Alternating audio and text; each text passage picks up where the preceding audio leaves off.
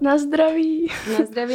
Já tě tady vítám uh, u sebe ve fiasku.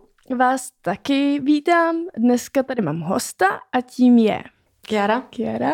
Na Instagramu jako Katce, podtržítko Steiner. Mhm. Um, já jsem Anna Marie Purič, na Instagramu jako anna.puric. No a dneska se budeme bavit o Kěře, o tom, co dělá a možná vám dáme nějaký společný zážitky. um, kdo to je Kiara? Jak bys ji definovala? Nebo... Uh, bych řekla, že jsem určitě hlavně svobodná duše a člověk, co se snaží žít podle svých vlastních pravidel, ale zároveň v souladu s ostatníma a snažím se vždycky z každého si vzít to nejlepší a něco mu za sebe předat a žít si ten život prostě trochu jinak. Uh, jak bys, nebo co je v životě tvojí náplní? Tak uh, věnuji se tanci utyče, jsem stripterka, uh, cestovatelka. Poslední rok jsem vlastně strávila na cestách sama s batohem po Evropě a Asii. A do toho jsem učitelka jogy a doufám, že budoucí spisovatelka. to je super.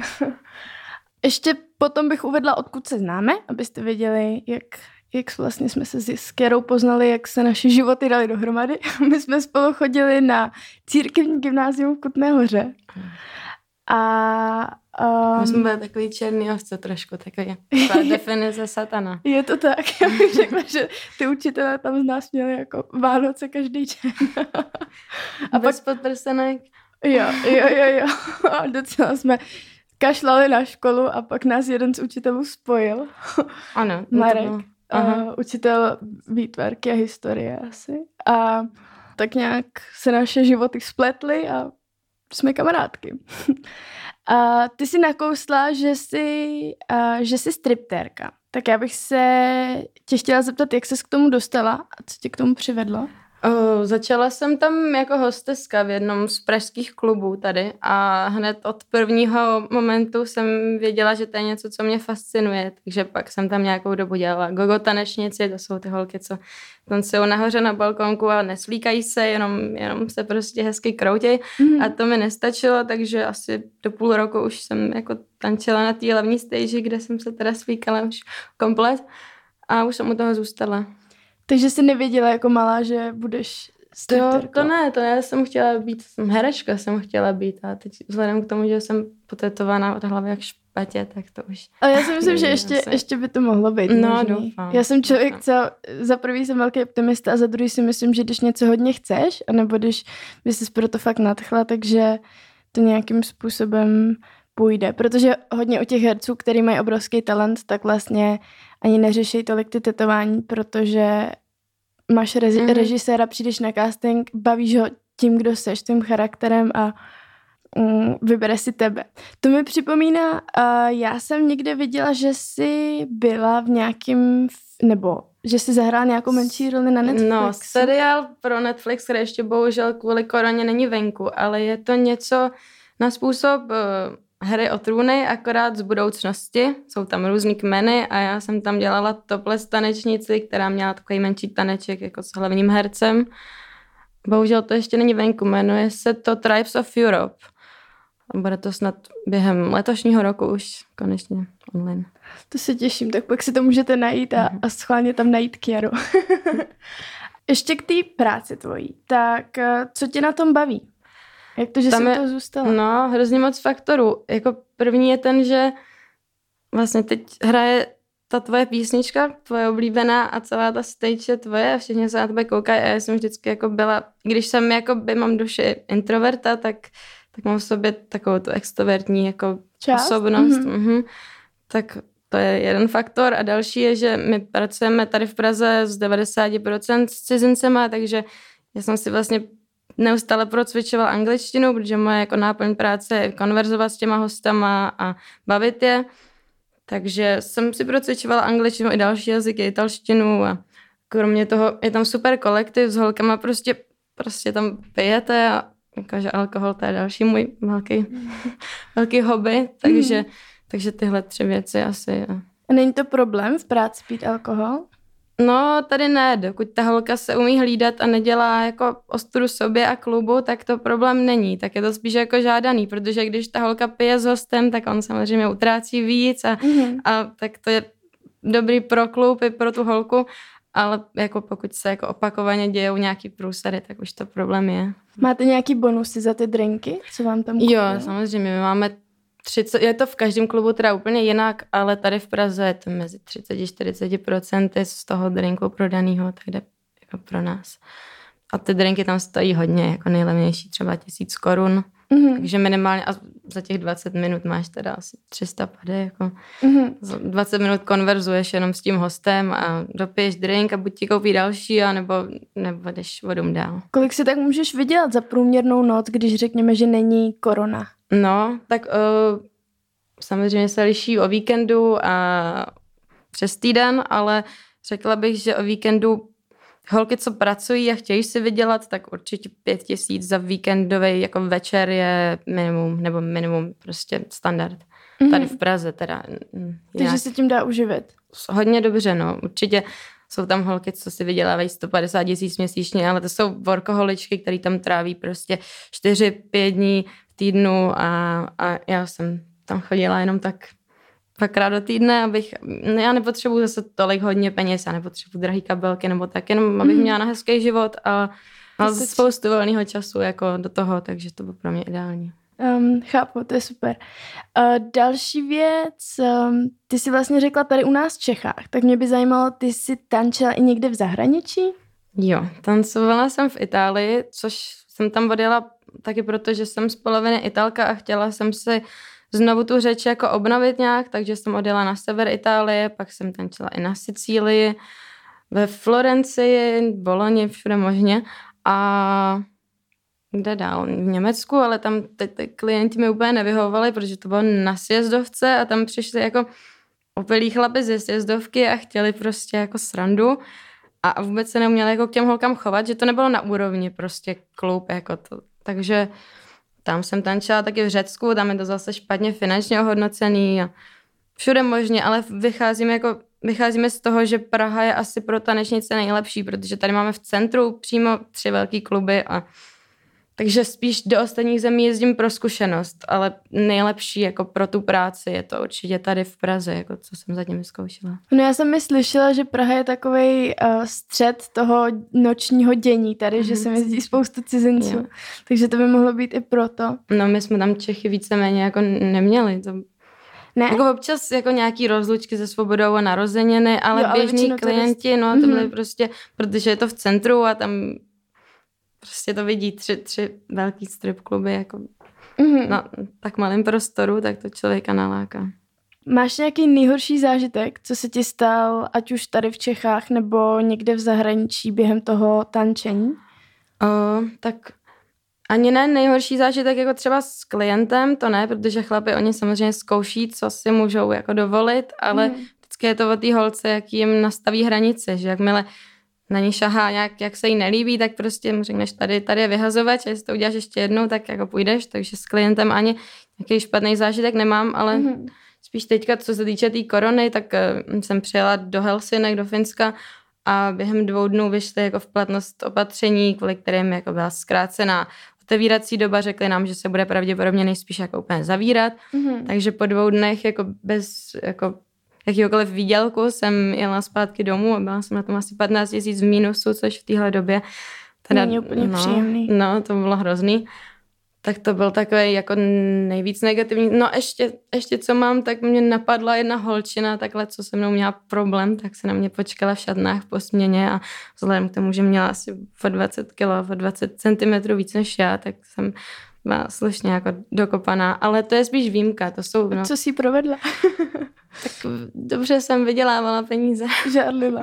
No, spíš to. To je další věc, co mě zajímá. Panuje tam rivalita mezi těma holkama, nebo je to spíš dobrý kolektiv? No, jak v tom klubu, jako tam, kde jsem teď, kde jsem jako neskutečně spokojená, tak tam ty holky jako chápou, že nejlepší to je, když nejsme jako rivalky, ale když spolu spolupracujeme a navzájem si přejeme prostě ty výdělky a tam žádnou rivalitu jako jsem nespozorovala, i spolu trávíme čas mimo práci a je to super, ale jsou i kluby, kde prostě vezmou každou holku a mm-hmm. tam jsou pak různý indiv- individua a prostě se tam stává, že tam není úplně přátelská atmosféra. Mm-hmm. Je to jako klub od klubu rozdílně.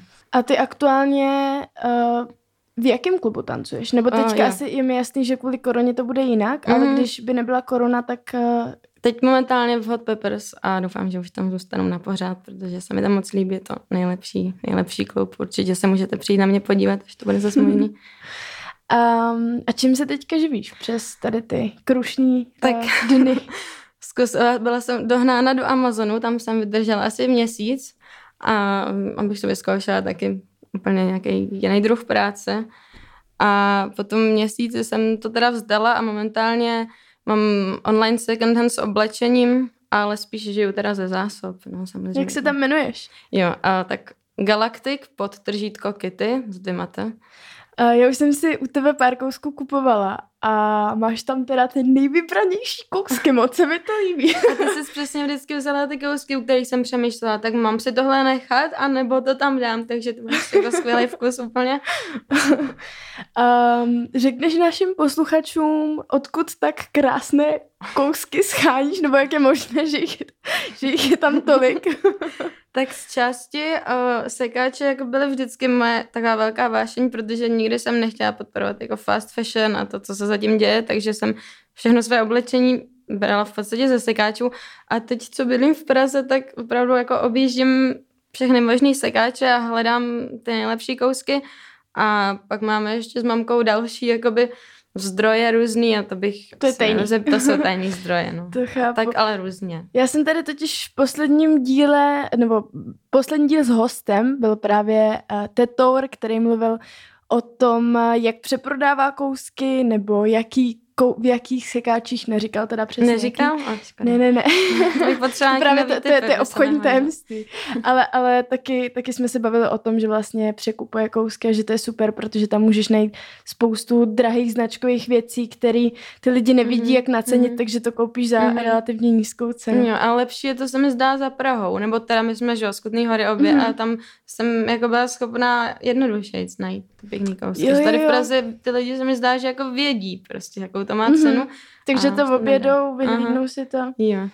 Dá se dělat tvoje práce dlouhodobě, nebo myslíš, že i když budeš starší, tak uh, třeba za 10 let, za 15, že budeš moc fungovat tady v tom? Tak uh, já mám úplně úžasný, skvělý kolegyně, kterým je třeba i kolem 35, 40 a, a nikdo by to na nich jako nepoznal a milou tu práci a chtějí dělat, dokud jako budou moc, mm-hmm. ale já bych se tím určitě třeba za deset let už živit nechtěla, spíš doufám, že si jako našetřím nějaký kapitál a budu se moc věnovat už něčemu, co budu moc dělat online prostě někde z Malediv a, a, a, ale třeba tak pět let bych to ještě chtěla dělat, protože tu práci jako miluju, ale nevidím to úplně na dlouho. Jako. Mm-hmm.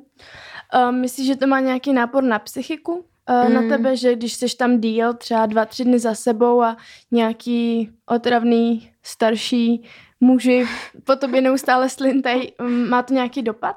Um, takhle, no, já jsem se naopak naučila jako přijímat ty muže, jako že jsou to prostě jenom lidi a to, jak se chovají, tak to oni prostě, oni chtějí jenom jako blízkost a chtějí najít někoho, jako kdo je pochopí a tak si chtějí šáhnout na pěknou holku a prostě přestala jsem se na to jako dívat špatně, no, pak spíš mm. jsem zvýšila jako ta prostě, že dokážu tolerovat jako všechny to možný lidi, jako, ale mm. spíš nápor na psychiku vzhledem k tomu, že hodně jako holdu alkoholu a a to prostě je to jednodušší se bavit s cizím člověkem, když piješ, že jo, s mm-hmm. tím, že ještě máš za ten alkohol peníze, samozřejmě můžeš říct servis, ať ti tam dává na alkohol, ale to, to je jakoby, když už se člověk jako rozjede a začne pít, tak je těžký přestat, takže pak eh, to skloubit s tím mým životním stylem, že se teda snažím jako stravovat vegansky a cvičit a do toho jako chlastat první ligu, mě to těžší, ale už jsem se naučila s tím nějak eh, fungovat, fungovat a piju prostě míň, jako mm-hmm. ne, že bych nepila vůbec, ale... A měla jsi s tím někdy problém? No, myslím, že velký problém, no.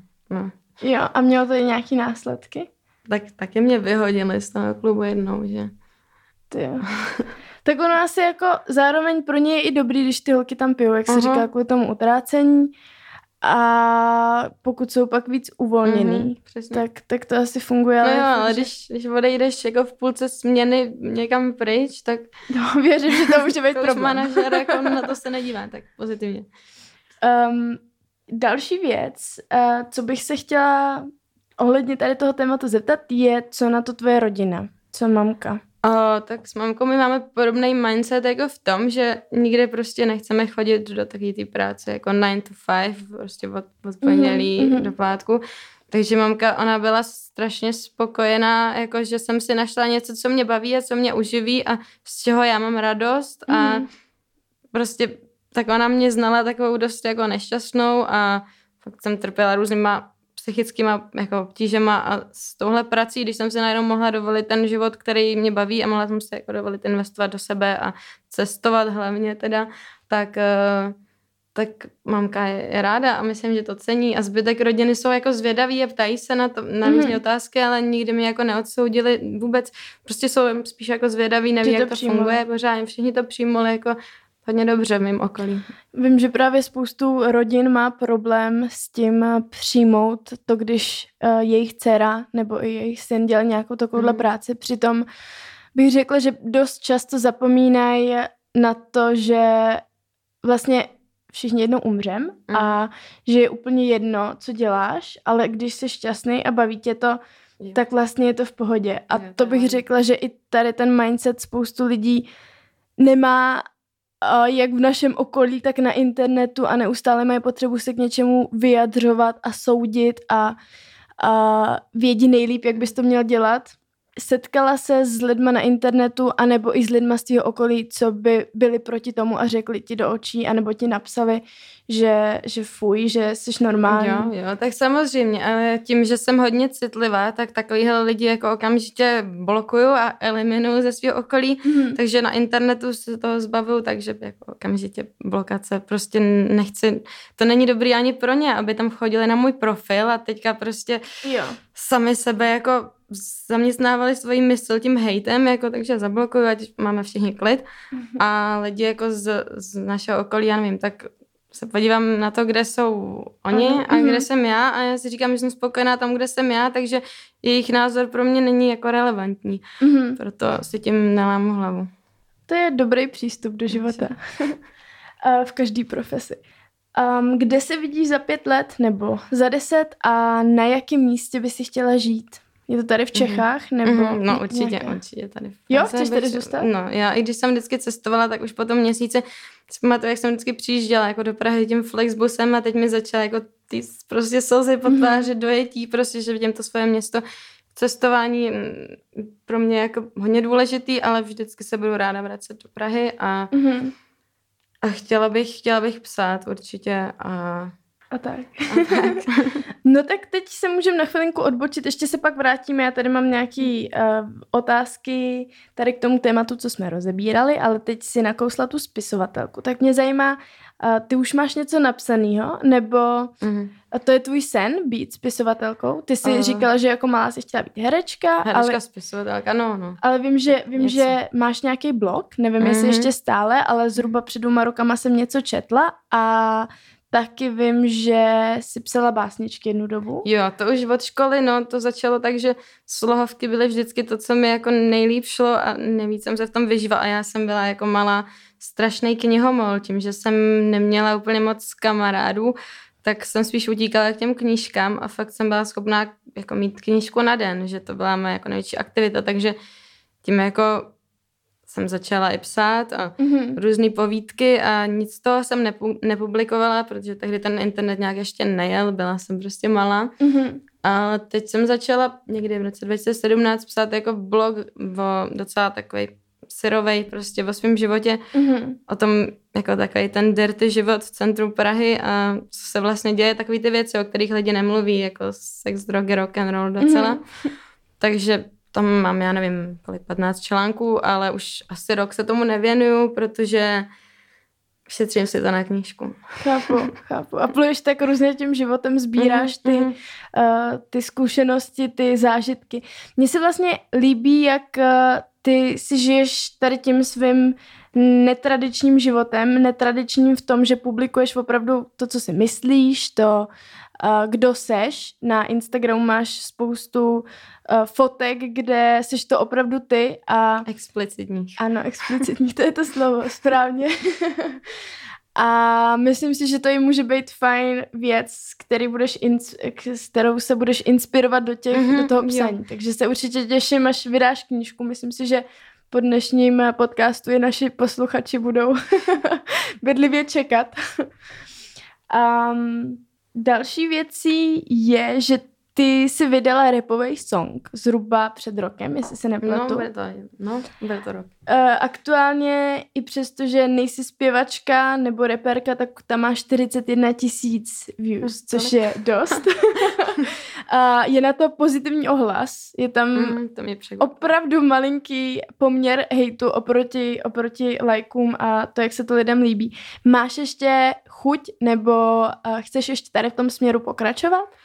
To bylo takový období zhruba dva, tři roky zpátky, kde já jsem tím opravdu žila. Já jsem se jako tehdy zamilovala do kluka, který uh, je rapper a píše tenhle typ songu, takže já jsem se jsem mu chtěla tak nějak přiblížit tím, že prostě to budu psát taky a že budu mm-hmm. trávit celý týden v tom pokoji a budu psát ty písničky a já mám třeba minimálně 15 songů z toho období napsaných, který bych ráda vydala určitě mm-hmm. časem. A No, zatím se na ničem nepracuje, ale určitě to není jako ukončená kapitola. Určitě mám v plánu to dát. Takže to taky kousek tebe. Mm-hmm. Jo, jo, jo. My jsme tehdy žili takovej hodně jako underground život, že opravdu jako sídliště a špinavý rap a, mm-hmm. a různý návykové látky a takže jsem tak ventilovala prostě Eh, jak jsme se dostali k těm explicitním fotkám, co máš na eh, Instagramu, jaký na to máš názor? A má to nějaký tvůj skrytý smysl, eh, to, že to tam postuješ, anebo se ti to prostě líbí a cítíš se tak svá? Uh, názor jako na co, že někdo fotí takové fotky, nebo... Mm-hmm. Já jsem pro, to je konečně jako ženy se začínají jako spojovat s tou svojí sexualitou a s tím, že, že prostě už nemusí nosit roláky a, a, a že konečně jsou jako ty, ty bohyně a, a tak potom to je pro mě. Tak já se fotím nahá v přírodě, což je pro mě jako nejvíc autentický, protože já cestuju sama, tak se taky fotím sama a když jsem na tom krásném místě, kde jsem jako sama, není tam nikdo kolem mě, tak samozřejmě tam jako si nevezmu na sebe plavky, že jo, když jdu plavat do moře, takže si je nebudu brát ani na tu fotku, takže já zachycuju autenticky to, jak já tam vlastně jako žiju. Mm-hmm. Takže to zachycení toho momentu. Mm-hmm, a, a jo, který nic... jsou pro mě jako nejhodnotnější tyhle momenty, to když jsem jako jenom já a ta příroda a, a jako na co nějaký plavky v tu chvíli. Jako. Mně se hrozně líbí, jak máš na Instagramu uh, fotku, kdy máš korunku na hlavě a máš tam mm. krev. A já jsem si říkala, tyjo, to je hustý, že jsi udělala takhle hezký make-up. a pak jsem se s někým bavil o, o tvém Instagramu a ten člověk mi říkal, no, ale to není, to není make-up. Opravdu má Slepici jsem podřízla. Uh, no. tak... To je moje krev. To je tvoje krev. Mně se, mně se hrozně líbí to, že ty jsi prostě se nesrala s tím make-upem, ale, ale opravdu jsi tam... Co tam byla krev z kalíšku. Vyfotila to, co se ti, to, co se ti no. stalo. Takže to, co můžete vidět u Kary na Instagramu, tak to prostě není nic hraného, to je čistá Kiara. Což dneska se vidí málo, protože většina těch věcí jsou připravované, jsou umělý, jsou, jsou takový uh, ne, nepřírodní, nepravý, tak tady si můžete zažít rare pravý Instagram. A to jsme se vlastně bavili i o OnlyFans. Já jsem se tě ptala, jestli nechceš teďka při koronavirové době zkusit mm-hmm. tohle a ty si mi říkala, že že chceš um, publikovat to, co publikuješ veřejně, aby to mohli vidět všichni, že je to nějaký kus tebe. To je další věc, co, hm. co uh, moc lidí nedělá. nakousli jsme tady halucinogeny, nakous, nakousli jsme tady cestování, tak uh, definovala bys tvoje cestování jako trip na tripu?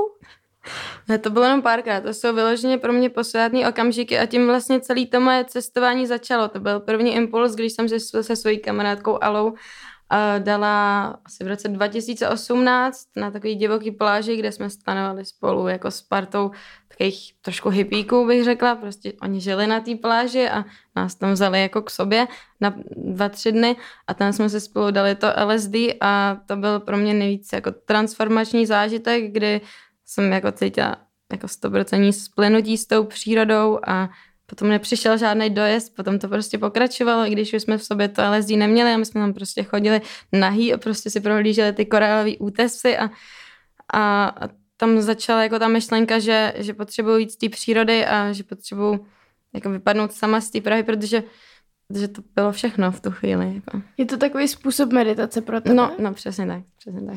A nabrala si přitom nějaký zkušenosti, protože já vím, že spoustu lidí, co takhle um, tripuje na tripu, tak pak eh, mají mají věci, s kterými vlastně přijdou, že objevili, třeba že objevili něco nového na svém charakteru, nebo um, jim došly, došly nějaké věci, protože se díky těm látkám dokázali podívat na věci z jiného úhlu pohledu. Stalo se ti někdo něco takového? Uh, no, já jsem se tehdy poprvé, když jsem to dala, já jsem se cítila jako Eva v rajské zahradě, vyloženě jako, jako jako, že jsme všichni stvoření toho boha, toho vesmíru, nemyslím jako křesťanského boha, ale myslím, myslím boha, Celkově prostě, nějaký... jsem tady nad mhm. náma. A že, že jsme všichni jako jedno. A já si pamatuju takový okamžik, kdy uh, tam začal vlastně jako začíná bouře a teďka tam se začaly na tu pláž naplavovat prostě obrovské množství jako odpadků a plastů a všech hnusných jako věcí, co člověk produkuje a tam byl takový pán jako s dlouhýma šedivýma vlasama, který tam prostě naběhnul nahej a začal tam tak naštvaně z toho vybírat a to byl taky takový hippízák a úplně já jsem si uvědomila, že, že člověk je ta největší jako zkáza prostě té planety. Mm-hmm. Opravdu pro mě ta příroda je, je úplně všechno. Takže se snažím od té doby žít trochu víc v souladu s přírodou a to souvisí možná i s veganstvím, který ty vlastně uh, propaguješ na Instagramu, mm. uh, bereš se spíš jako člověk, co se drží striktně těch veganských pravidel, anebo propaguješ hlavně tu myšlenku toho, pojďme řešit, uh, jak se k těm lidem, jak se, jak se k těm zvířatům lidi chovali a pojďme to maso omezit. Mm-hmm. No já na jednu stranu jsem člověk, který je fakt citlivý, takže já občas fakt nemůžu spát, protože jako cítím bolest těch zvířat, který tam trpí jako v těch nelidských podmínkách a to je cheeseburger, tak eh, to prostě to mě ničí úplně a vím, že bych v životě už jako maso do pusy nedala. A na druhou stranu, co se týče jako nějakých mlíčných produktů, tak já mám strašně jako slabou vůli a jako dítě jsem byla jako závislá na sladkostech, já jsem byla schopná sníst dvě milky za den a teďka občas jako to na mě přijde a dám si ten dort a, a už se na to jako nezlobím se na sebe za to, protože vím, že dělám, dělám toho jako dost, dělám, snažím se nějak šířit tu osvětu mezi těch svých mm. jako několik tisíc sledujících a mm. snažím se, aby ty lidi nebrali veganství jako něco omezujícího, ale jako naopak životní styl, který vám dá strašně moc benefitů a já jsem se nikdy necítila prostě tak dobře jako od té doby, co se stravulo vegansky, ať už jako po fyzické stránce, jako ale i prostě tu mysl, prostě mm. mi to tak jako vyjasnilo, vyčistilo. Takže chci, aby víc lidí jako o tom věděla, protože jako ty lidi, co si dělají jako srandu z veganů, jako že jedí kamínky a, a zrní a tak to je prostě úplně, jsme v 21. století a Můžeme mít prostě veganský rybí prsty, to se prodává v Tesku, normálně veganský rybí prsty, mm-hmm. které chutnají úplně stejně jako ta pravá věc, ale jsou veganský, nebo, nebo mletý veganský prostě a všechno, všechno. Takže dneska už se člověk vůbec nemusí omezovat a spíš o tom, že chceš dělat dobře jako pro planetu i pro svoje tělo. Mm-hmm. Takže win-win situation. Jo, jo, my jsme se bavili tady o tom tématu před podcastem. Já si taky myslím, já teda nejsem vegan ani vegetarián, ale maso jim jednou za tři měsíce, když přijedu za mámou a za babičkou, který mají farmu. Mm. Tam, tam aspoň vím, že to zvíře nějakým způsobem žilo důstojný život, mm. běhalo venku na trávě.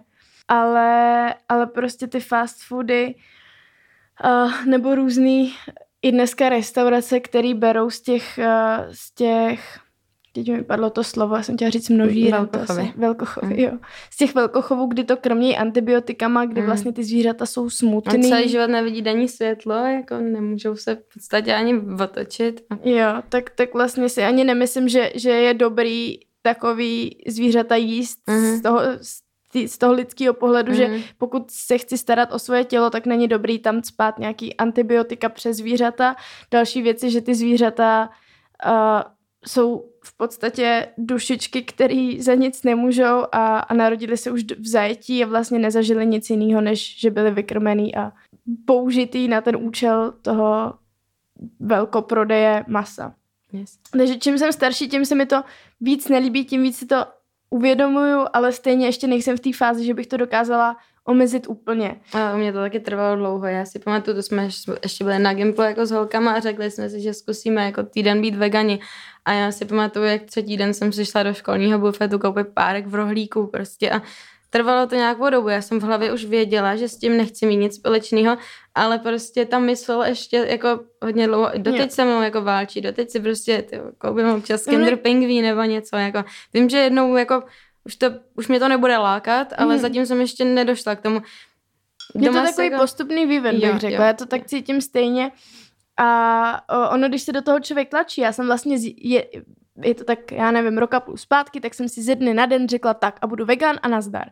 A teď jsem, vydržela jsem to zhruba měsíc a půl, teď jsem vyřadila úplně jako všechno jídlo, co bylo neveganský, začala jsem to hrozně studovat, hrozně jako tím žít ale řekla bych, že je to špatně, protože ty jak vlastně to uděláš ze dne na den, tak eh, nejen, že se v tom ještě tak neorientuješ, tak eh, za mhm. druhý je to hrozně velký skok pro tvoje tělo, protože na to vůbec není zvyklý, je zvyklý ty všechny potřebné vitamíny, minerály, sacharidy získávat z těch normálních potravin a ty, když najednou mu šoupneš omezení nějaký, tak samozřejmě to má pak dopad na tvoje zdraví, takže já jsem měla problémy, jakže uh, nejen, že jsem zubla, ale ještě jsem vlastně furt chodila na záchod, protože to tělo na to nebylo zvyklý, což trvalo zhruba, já nevím, týden, pak už to bylo v pohodě, ale nakonec jsem to pak nevydržela, protože myslím si, že je to u všeho, že když uděláš nějaký radikální rozhodnutí, stejně tak třeba u kouření ze dne na den se rozhodneš tak a zítra už nebudu kouřit, tak to prostě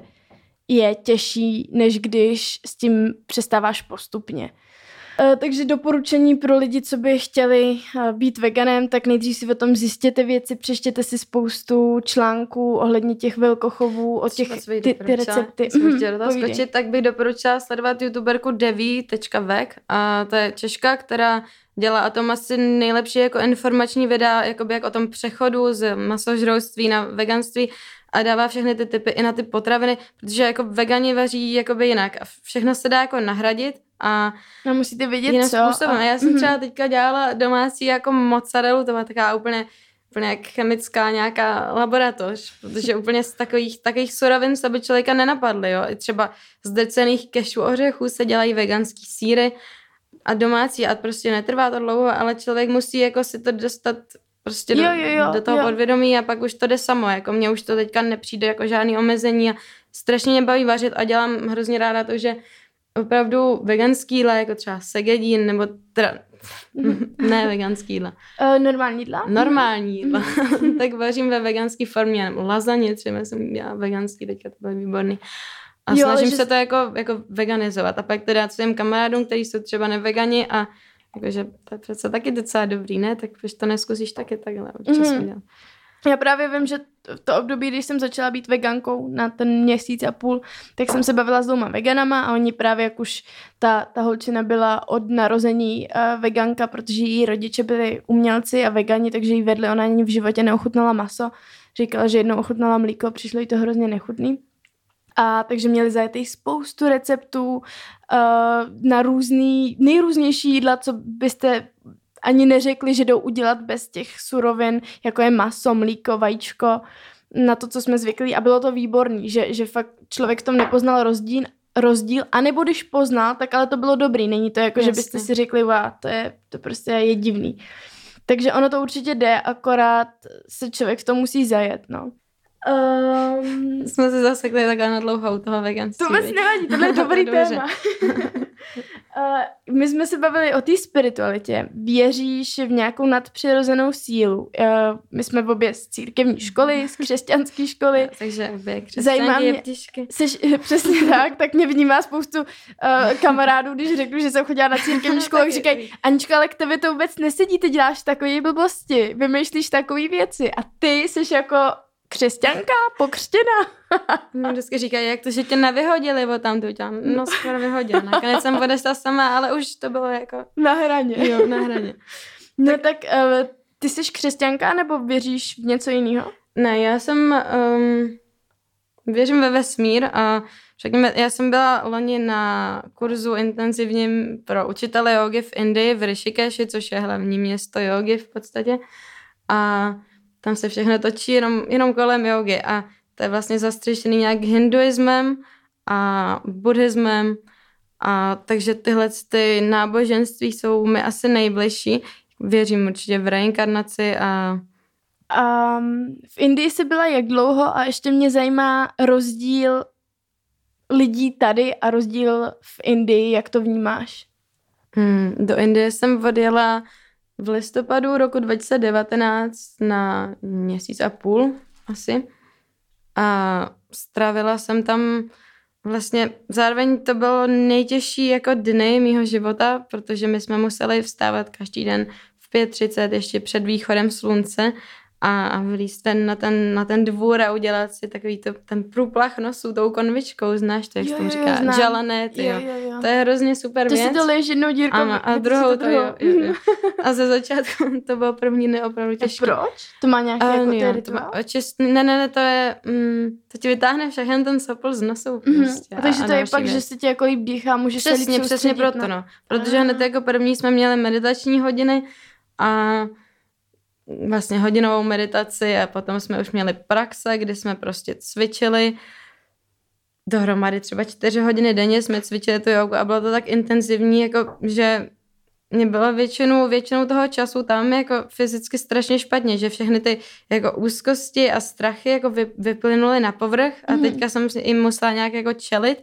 Do toho mě bolelo celé tělo, protože fakt jsme cvičili jako brutálně, když Mhm. člověk za měsíc musí stihnout veškerou, veškerou tu náplň toho, toho kurzu, tak Mhm. mm-hmm. je toho prostě hodně a jsme měli tak málo jako volného času na to, abychom nějak jako poznávali tu Indii, že jsme byli většinu času prostě opravdu zalezlí vevnitř v tom, v té jogové škole a, a cvičili jsme, učili se věci. Jo.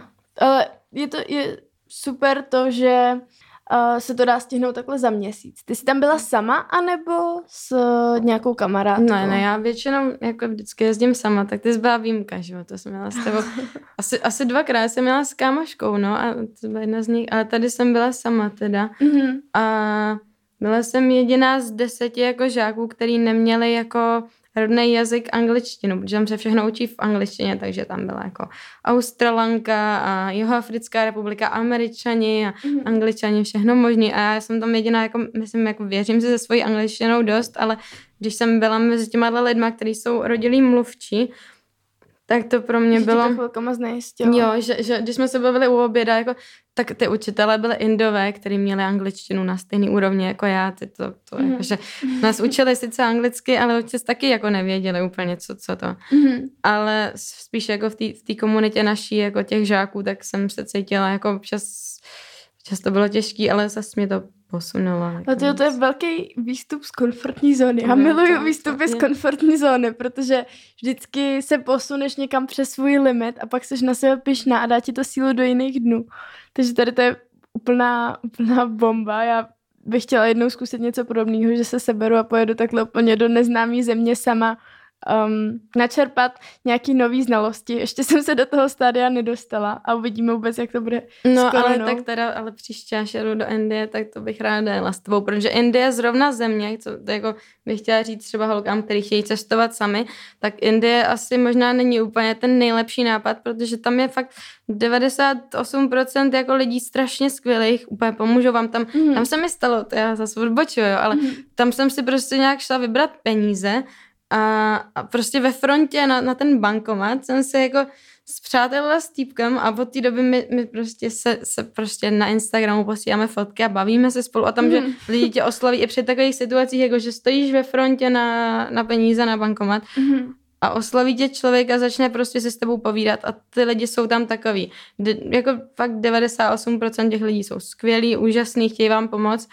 ale fakt jsou tam pak jako mm-hmm. nepříjemný jako zlí lidi, co, co tě můžou pronásledovat až domů a, a Indie je zrovna jako jedna z těch zemí, kam možná je lepší jako už jenom pro ten pocit. Jako mm-hmm. já jsem, já se jako, jsem se tam nebála samozřejmě, já to mám ráda trošku jako dobrodružství, ale možná když holka jako cestuje sama, tak, tak je, je lepší mít to, kámošku chápu, prostě, chápu. jako zrovna v té Indii, protože tam je těch lidí fakt hodně a hrozně tak. To může být různý, můžete to zavít do různých situací. No, no. Mm-hmm.